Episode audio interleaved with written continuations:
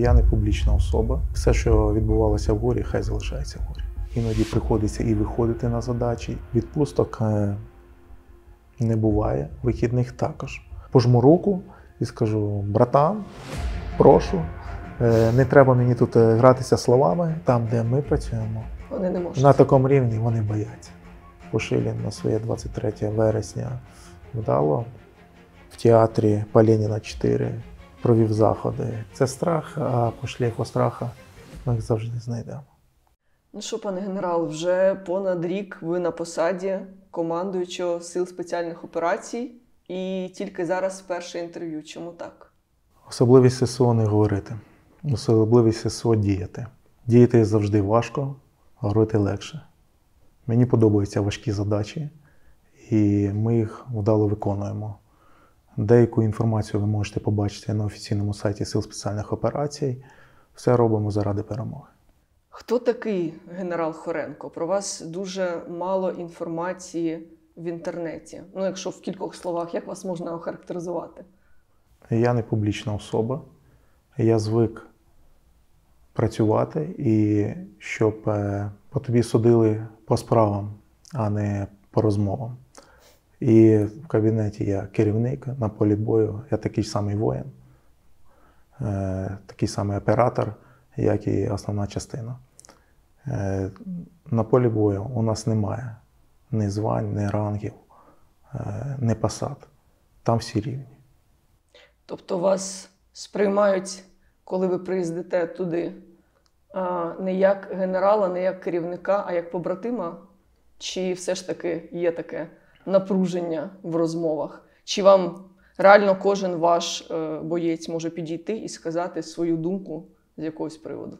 Мене ще вчили давно, і саме я таких думок перетримуюсь в силах спеціальних операцій.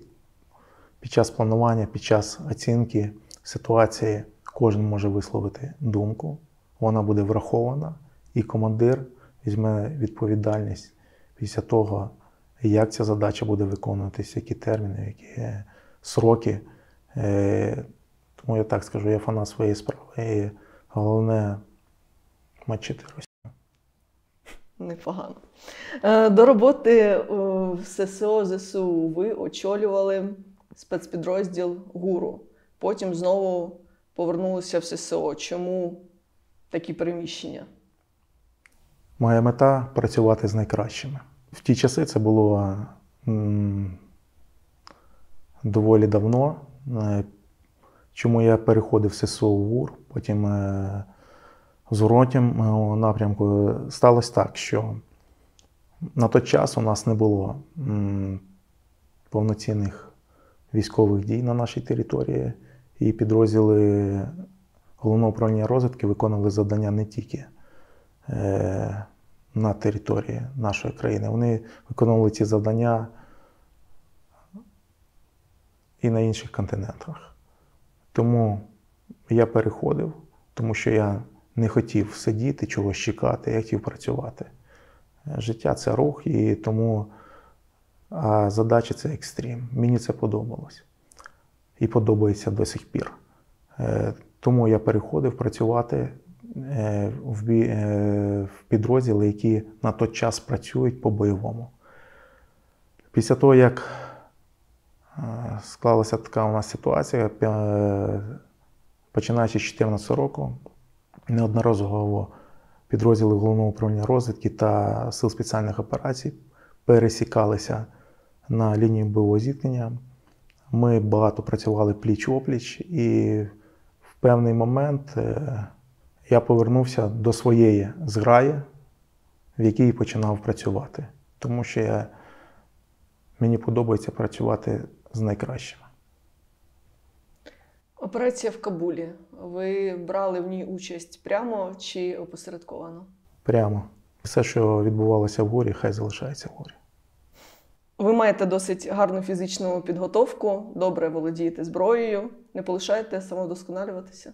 Не завжди вистачає на це часу, але ми знаходимо е, час для того, щоб підтримувати свою фізичну підготовку, і вогневу, і тактику. Безпосередньо працюємо для того, щоб бути взірцем для своїх побратимів, для операторів сил спеціальних операцій. Ми не повинні, вони повинні бачити в тобі впевненого керівника і то, що ти не боїшся цих викликів, бо іноді приходиться і виходити на задачі, і е, контролювати деякі етапи, складні етапи, тому що такої повноцінної агресії не було е, з років в Європі, з років Другої світової війни, і немає досвіду такого е, у людей, у операторів. Ми не зразу стали теж великими фахівцями. Це досвід, досвід, який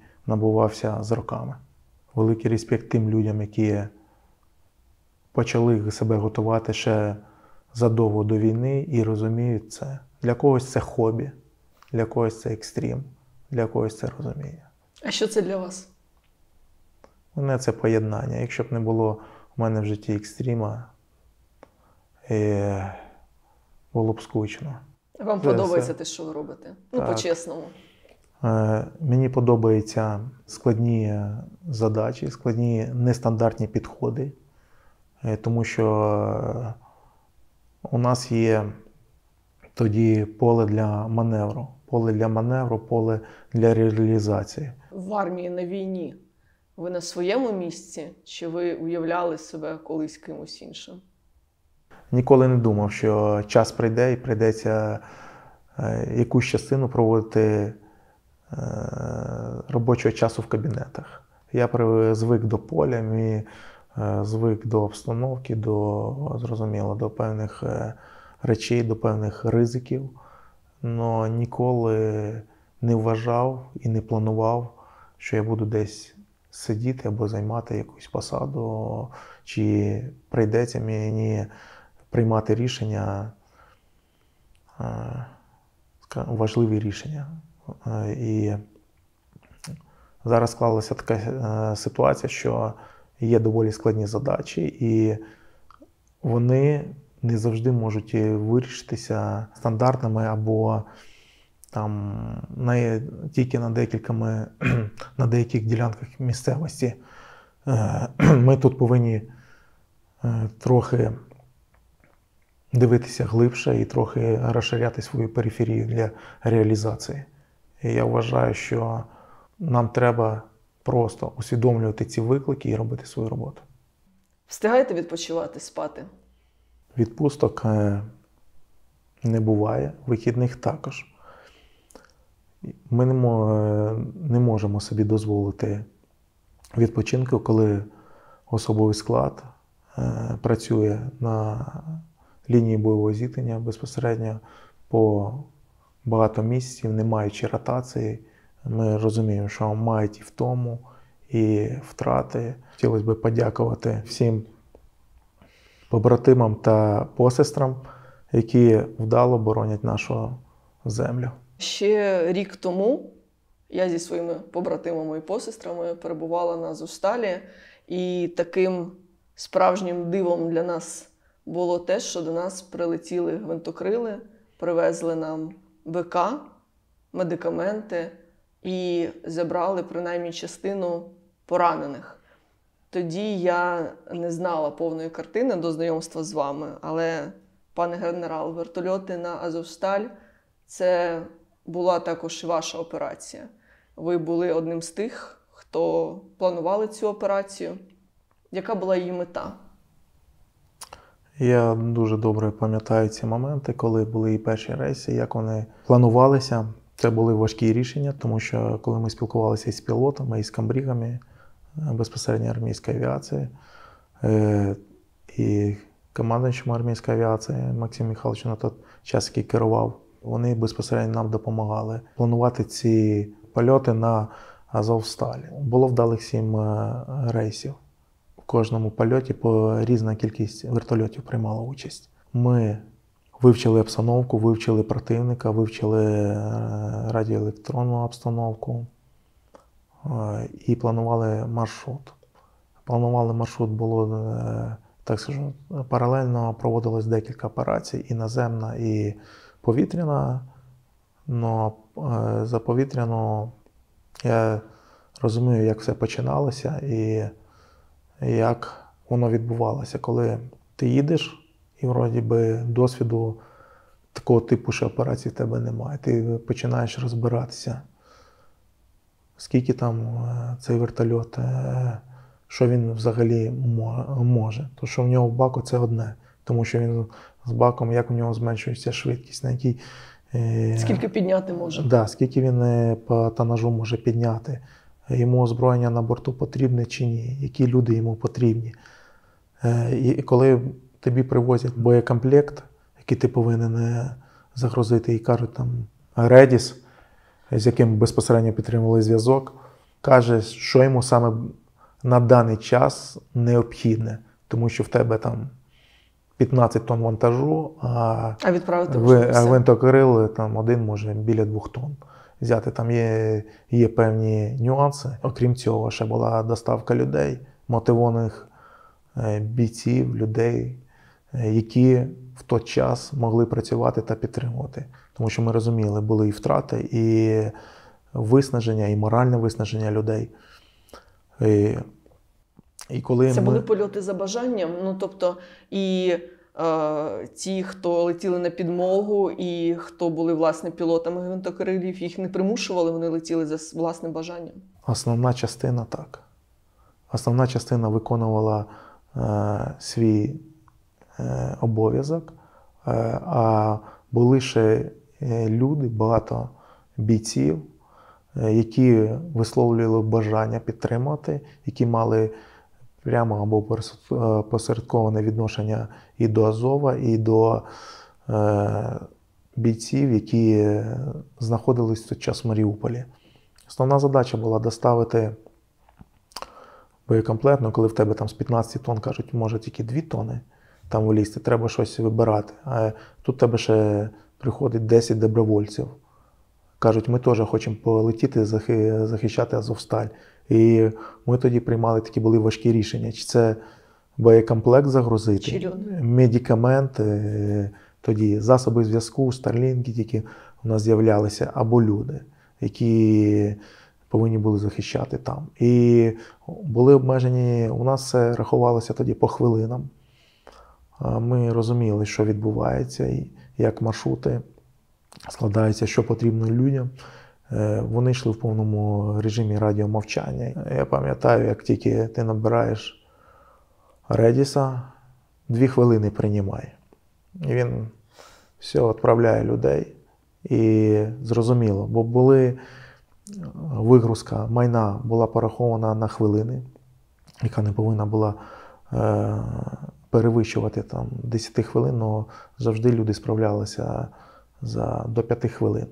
До 5 хвилин, е, і після цього була е, загрузка поранених, які в більш важкому стані. Зрозуміло, були там декілька історій, таких мало хто про них знає, як люди, спеціалісти високого профіля е, вилітали, працювали там та певними рейсами умудрялися повертатися. Тому що вони були на, потрібні на інших Е, напрямках. Так, на інших напрямках. Про ці випадки мало хто знає, але хто був дотичний до цих операцій, він може е, про це е, сказати. Так само е, така операція, коли я думаю, що багато хто бачив, коли ми забирали дружину одного з пілотів, яка служила в, е, в підрозділах також, які були в окупації в Маріуполі. Теж така історія про них теж.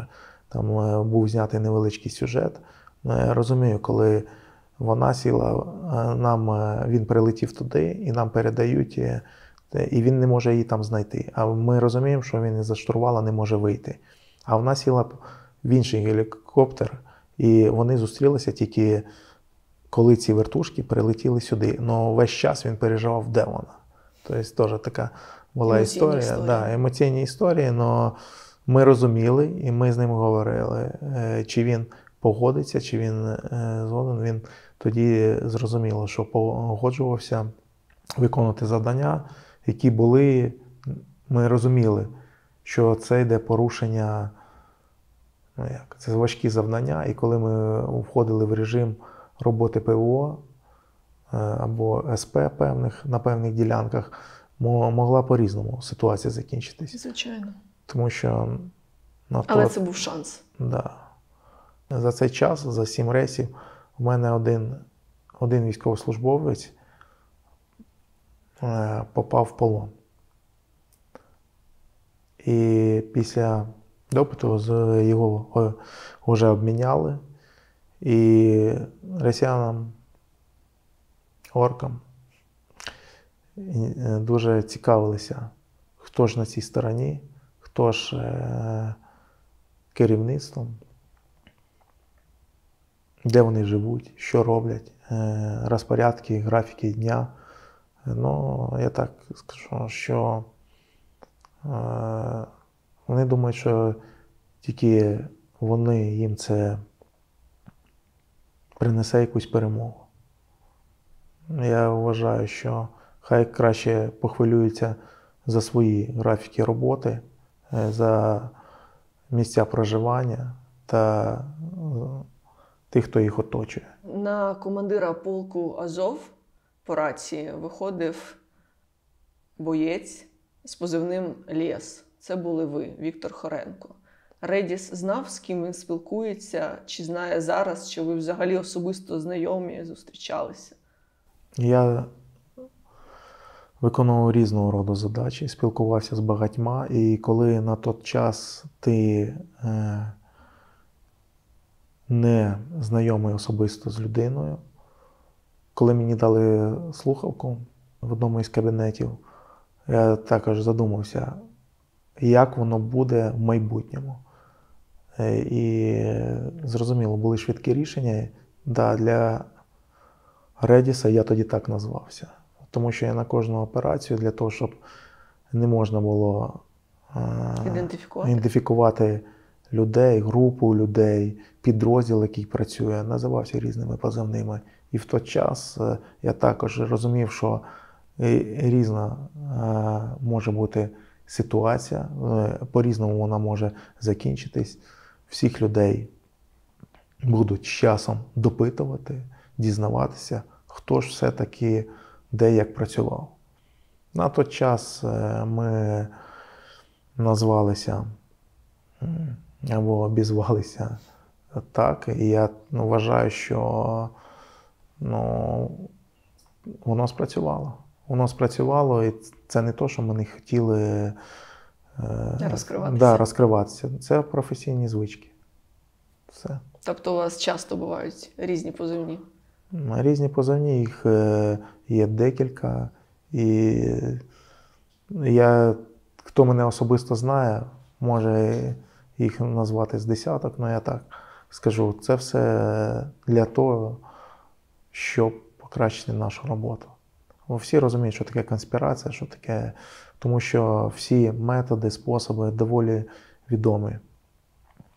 Основна, е, скажімо, таємниця хто проводить операцію, де проводить е, та в який час. А все решта, в принципі, зрозуміло. Які операції е, з початку повномасштабного вторгнення ворога, проведені силами спеціальних операцій, ви можете виокремити? Острів Зміїний. І безпосередньо сили спеціальних операцій приймали участь у звільненні острова Зміїного, що дало нам в подальшому е, відкрити зерновий коридор. Е, Також приймали участь разом з силами оборони у звільненні Харківщини. Все починалось з міст Балаклея, зрозуміло, потім Ізюм та подальшому. Також е, сили спеціальних операцій приймали участь у звільненні Херсонщини та підрозділи сил спеціальних операцій перші, одні з перших, можна сказати, заходили безпосередньо в саме місто Херсон. Окрім того, важливо згадати і оборону міста Бахмут, де підрозділи сил спеціальних операцій на тактичному рівні обороняли та нищили ворога е, безпосередньо в цьому місті та на підступах до цього міста. Треба згадати операції, такі, які були проведені е, навіть новорічну ніч. Це місто Макіївка, коли було вражений великий логістичний центр е, противника, де він е, накопився та мав застосовувати нові підрозділи е, на нашій території, які були перекинуті з території Росії, під час якого було знищено та отримали подарунки своїх 400 чорних пакетів ворог, та там біля 300 е, було поранено, і вже не рахуючи техніку та інший озброєння та Це інший дуже великі склад. втрати. Це дуже великі втрати. Також можна згадати е, просто навіть нещодавні операції для всіх е, вже відомі. Для когось це 13 вересня.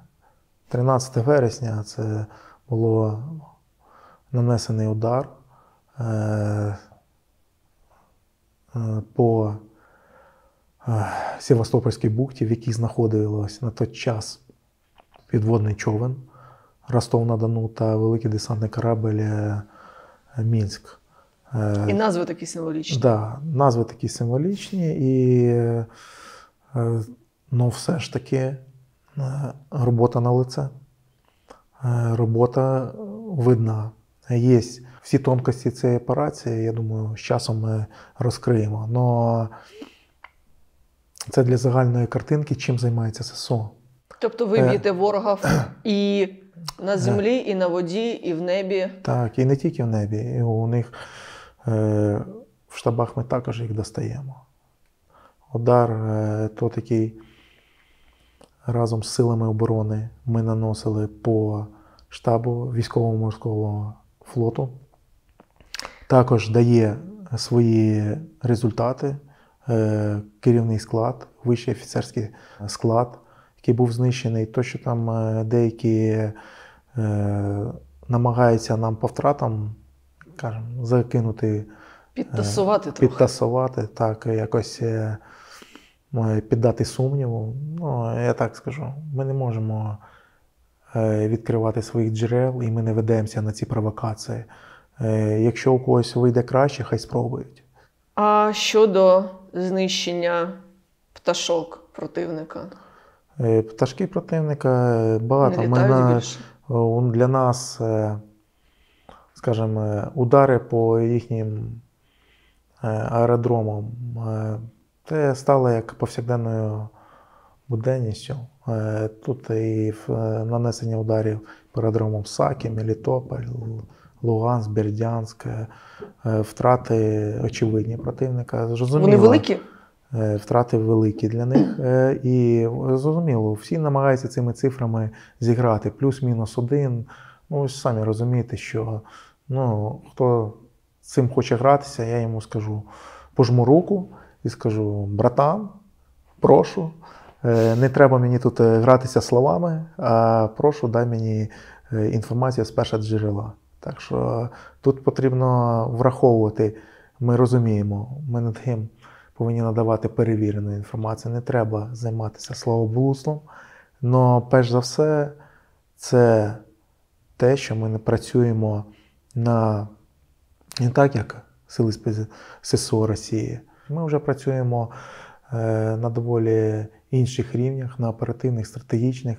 Е, Ми нищимо потенціал противника, бойовий потенціал, логістичний потенціал та працюємо на більшу глибину, де, я так скажу, е, важче реалізуватися, чим на лінії е, навіть не зіткнення. Вони ж багато їхніх підрозділів працює на лінії державного кордону. Ну, це я рахую, це, знаєте, е, не тот рівень, на якому вони повинні працювати. І це показує, що там, де ми працюємо, Вони не можуть. на такому рівні вони бояться. Вони бояться. Це страх. Це страх, а по шлейфу страха ми їх завжди знайдемо. Е, На ваших пабліках е, достатньо багато відео про знищення ворожої техніки дронами. Наскільки дрони зараз важливі? Ми бачимо, як перелаштовуються бойові дії, якщо на початку 22-го року не так широко застосовувались дрони, то зараз вони широко застосовуються в різних задачах, будь це е, повітря, земля, вода чи під водою. Е, Ми маємо широкий спектр їх. Зрозуміло, багато про які ми не говоримо. Ну, у нас багато, Це якісь українські розробки. так, багато українських розробників, е, багато інженерів стали до лав е, і просто яких хочуть реалізуватися, яких навіть аналогів нема в світі. І ми будемо використовувати, е, як я скажу, повітряний простір це- це ще зрозуміло, ну як надводний, підводний, наземний. Також Е, зрозуміло, є деякі сфери, що йдуть трошки швидше, але багато яких розробок, випробувань, які проводяться, і в майбутньому безпосередньо технологічну сторону протистояння треба використовувати, тому що е, не так швидко навчити оператора сил спеціальних операцій. Це займає доволі е, е, багато часу. По мирному часу займало 2-3 роки. Зараз, звісно, ці рамки, межі зменшені. Але все ж таки, е, коли є можливість використовувати е, не життя людей, а техніку, ми застосовуємо цю техніку. І то, що ви бачите, частину е, в засобах масової інформації, то, що ми можемо опублікувати, це тільки частина цієї роботи. Для нас колись було Крим, це здавалося б, да, такі роки війни, і ми не могли е, наносити втрат, бо не було можливості. Тепер ми все усвідомили, переусвідомили. Е, і ми бачимо по тому, що ми працюємо по Криму, е, працюємо по, і по їхньому логістичному забезпеченню, і по їхнім базам.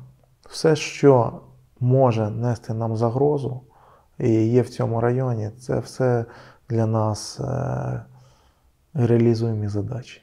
І в нас очі є в багатьох місцях. Наші очі бачать е, заводи ворога з виробництва дронів. А що бачить? Ми присутні. Ми вичікуємо, тому що ми розуміємо деякі моменти і будемо відпрацьовувати. Пошилін на своє 23 вересня вдало в театрі Паленіна 4 е, провів заходи. Йому все сподобалось, надіюсь. От так що фуршет, я думаю, також не залишився без уваги. А Так чого що фуршет? Чекаємо результату. Чого фуршет був без фаєр-шоу від України? Я вже казав, для нас велика цінність це люди, і ми не допускаємо жертв серед- цивільного населення або е, так як працюють орки по е, об'єктам цивільної інфраструктури. Ми працюємо по військовим або об'єктах, на яких знаходяться вони, або е, з об'єктів, на яких вони зробили свої бази, свої центри. Розкажіть, за якими критеріями відбирають службовців у ССО ЗСУ і хто туди може потрапити? відбирають простих людей, простих людей, яких є бажання, які відповідають е, критеріям сил спеціальних операцій. Тобто потрапити фактично може кожен, е, тільки потрібно цього бажати і займатися собою. Я так скажу з власного досвіду, коли е, я весь час працював у групах спеціального призначення, і були різні люди по різним спеціальностям. Ми розуміємо, що в групі ми закриваємо спеціальності там інженер, медик, командир групи, заступник командира групи, там, е, кулеметник, там, е, поінтмен, е, і пішло-поїхало. Но група, коли ми спілкуємося, коли ми стаємо більш такою сім'єю, коли їмо з одного котла, багато часу проводимо разом, коли страхуємо друг другу спину, коли разом е, виконуємо дуже специфічні завдання, ти дізнаєшся про людей. Ну, такі, Особисті речі. Да, такі, е, якби як сімейні, більше, більше про себе. Е, І коли ми почали розбиратися, хто ж в цю групу входить, ми, нам е, було Ну, там тобі не важливо, ну так, для общого, для загального розуміння. Коли розуміли, там механік, е, якийсь там електромонтажник, там е, якийсь електрик. Е, ну, багато таких, що ми навіть не очікували, що ці люди можуть бути там, в цій групі. Хтось був адвокатом або юристом, а в нього хобі, він був страйкбалістом, там, тактика, або увлікався снайпінгом. А тут він відкривається під другим кутом, і це стає його життям. Але ну, це зараз ви такий пан генерал. А тоді ви були в цих групах, які тільки починали формуватися, працювати теж молодим і не таким явно досвідченим. Якісь ну, такі історії з того часу, щоб люди зрозуміли, що реально прийти і навчитися, і на практиці також, Так. що не, не завжди все одразу виходить. Так, е, ми навчалися, закінчили багато шкіл, багато вишколів проходили за різними напрямками. е, За різними напрямками, і що б хотілося б помітити, ти не завжди з першого разу можеш пройти по мінному полю. Ти не завжди, тому що ми З першого разу, якщо не вдалося пройти, то це не дуже Да, добре. Не завжди, але я маю на увазі е, в, уч- е, в навчальних цілях. В навчальних Мгм. цілях, е, а після того, зрозуміло, ти працюєш по-бойовому. Но коли ти зимою знімаєш роз- деякі розтяжки, і коли до тебе до цієї перчатки приліпає тросик, і ти намагаєшся руку вже відмува розкрити, а ти розумієш, що вже тросик з муфтою тягнеться за тобою, ти вже руку розкрити не можеш. Мгм. І коли ти починаєш цей мув викручувати і думаєш, викритиш його, удасться тобі чи ні, бо вже помилки не може тут бути, бо вона буде остання. Е, Або коли було різного плану планування задач, і я пам'ятаю, коли ми е, повзли, йшли там декілька кілометрів, коли ми вийшли до противника, е, просто на нього і готувався наліт. Наліт цей е, на позицію був е, спланований на п'яту годину. Це було літо. На п'яту- година ранку. П'яту годину ранку, так. І коли ми виходимо, і ти, а ти людей вже відчуваєш, як вони там якийсь е, спостерігач починає там пити каву, там, курити цигарку, ти починаєш розбиратися. Вже що- настільки близько. Да, да, що ти близько, що чуєш їхні розмови, ти тихенько підходиш, все, і тут е, починаєш працювати, хочеш працювати. Все, вроді би ж такий шлях довгий був. А тут е, береш, я тоді е, працював з ВСС, спеціалісти зрозуміють, що це таке. І е, я скидую, займаю позицію, а сонце повертається таким кутом, що ну, не дає нам відпрацювати людей е, безпосередньо на позиціях. І ми розуміємо, що треба почекати, поки сонце повернеться. І Але ж Ми- це рано в це чекати дуже да, довго. довго чекати. І ми тихенько заходимо е, і до них фактично на позицію, і в них е, е, в хащах чекаємо наступної ночі, щоб відпрацювати позицію. Чекайте, як лежачи, лежите і Чекаємо і насолоджуємося смаком, е, слухаємо різні історії їхні і насолоджуємося, як це все буде, плануємо, як це все буде проходити в наступну ніч. Е, Здавалося б, е, така була невеличка помилка, ну вона суттєво відіграла роль, що ми це не врахували. Потім з часом, з досвідом, такі моменти враховуються так само, коли вихід вночі на задачу, і наскільки ми можемо з приборами нічного бачення, з тепловізорами, коли там туман, наскільки вдало ми можемо на яку дистанцію бачити, як ми можемо реалізовувати, та наскільки близько ми можемо підходити до противника. А я так скажу, воно зразу не приходить, це з часом. Ми головне признавати, усвідомлювати ці помилки, робити правильні висновки та на наступний раз не допускати цього. Ви після таких операцій, ну, взагалі будь-яких бойових виходів, е, аналізуєте, робите якісь підсумки. Як це Е. все відбувається?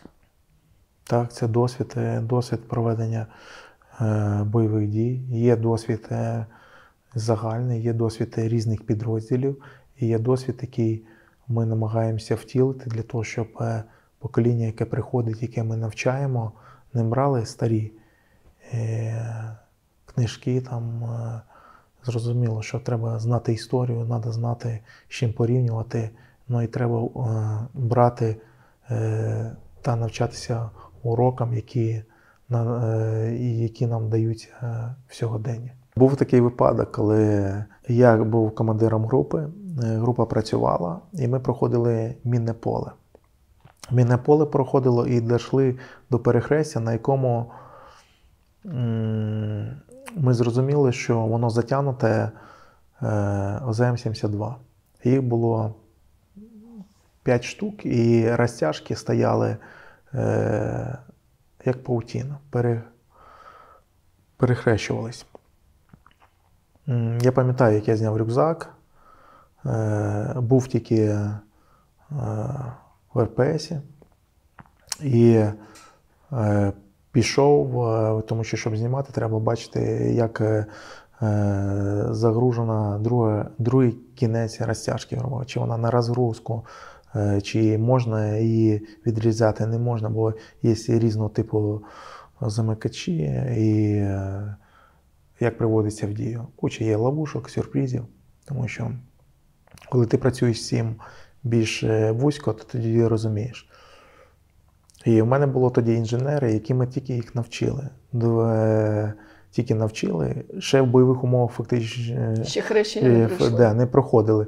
Я розумію такий, так, піде зараз інженер, молодий, якщо щось не так, все одно відповідає командир групи. Типа, кажу, так, Сергій, Міша, кажу, я розумію, так, кажу, так, ви прикриваєте мене, краще я піду. Там подивлюся, що як там розміную. Якщо потрібна буде допомога, то я покличу. І почав рухатись, зрозуміло, що все, що в землі, що на землі, там знімали. І, і мене тоді, коли ми дійшли вже до замок, конкретно там, де вони стояли, я почав е, зрозуміло всі кінці відпрацьовувати розтяжки. І щоб її е, з землі достати, треба було подивитися, чи під нею нічого немає. Ну, для того, щоб достати, щоб не було певних замикачів, прийшлося викручувати мув, ну, під яким капсуль детонатора стоїть, це зрозуміло. А коли я взяв, це була зима, коли я взяв за цей тросик е, тактичною перчаткою, замов, і тросик поприліпав просто до тактичної перчатки. І коли мене інженер підходить, і я намагаюся е, відкрити долонь, подивитися, чи не виліз шток з мова. А і цей шток виліз на 45 градусів. І він мені каже: е, я пам'ятаю, дивиться, лежить так на землі, каже, може, ви руку розкривати не будете? Я тоді розумію, що е, ну, тут по-різному може закінчитися. Е, кажу, хлопці, е, відходите. Там були окопи, укриття.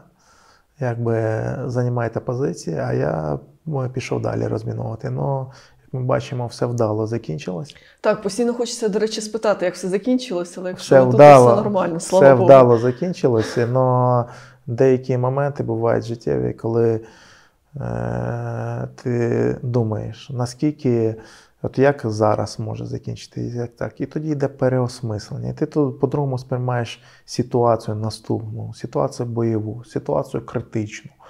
І ти вже більш рівно до деяких речей відносишся. Як проходить е, взаємодія ССО ЗСУ з західними партнерами, і чи це лише надання допомоги Європою, чи це також якийсь певний обмін досвідом? Ми вдячні партнерам, західним партнерам за надання допомоги. Правда, Україна платить доволі більшу ціну в цій е, війні. Е, Україна проливає кров, е, втрачає людей.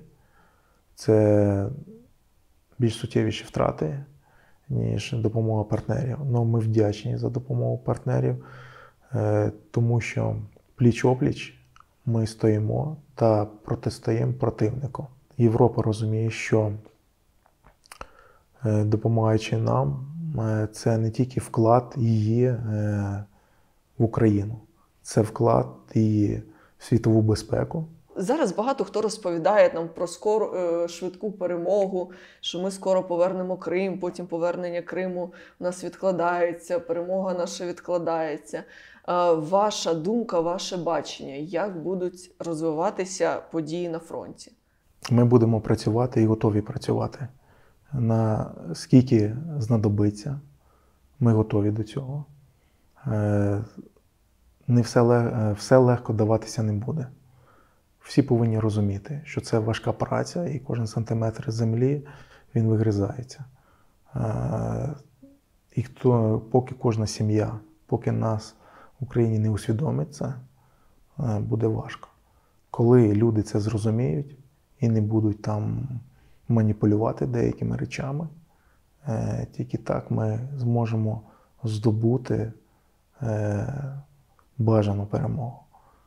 Без цього ці всі процеси будуть затягуватись, е, і час буде затягуватись, ці всі повинні розуміти. Краще прийти і відстоювати, і вибрати напрямок своєї діяльності зараз і готуватися. Чим раніше ти почнеш готуватися, тим більше в тебе буде можливостей і виконати завдання, і залишитись живим. І на полі бою краще бути, краще полювати, а не бути жертвою.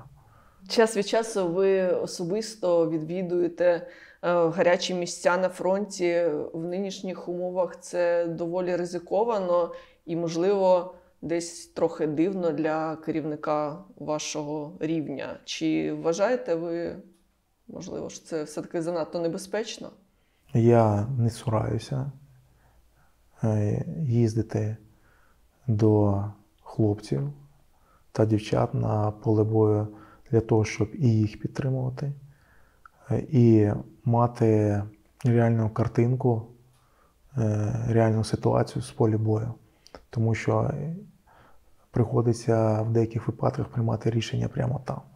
Тому що поки ми будемо чекати, там хтось підготує довідку і дасть якийсь звіт там пропозиції. На це буває, буваємо, втрачаємо час. А були такі тонкі операції, на яких ми були присутні, які вирішували там секунди.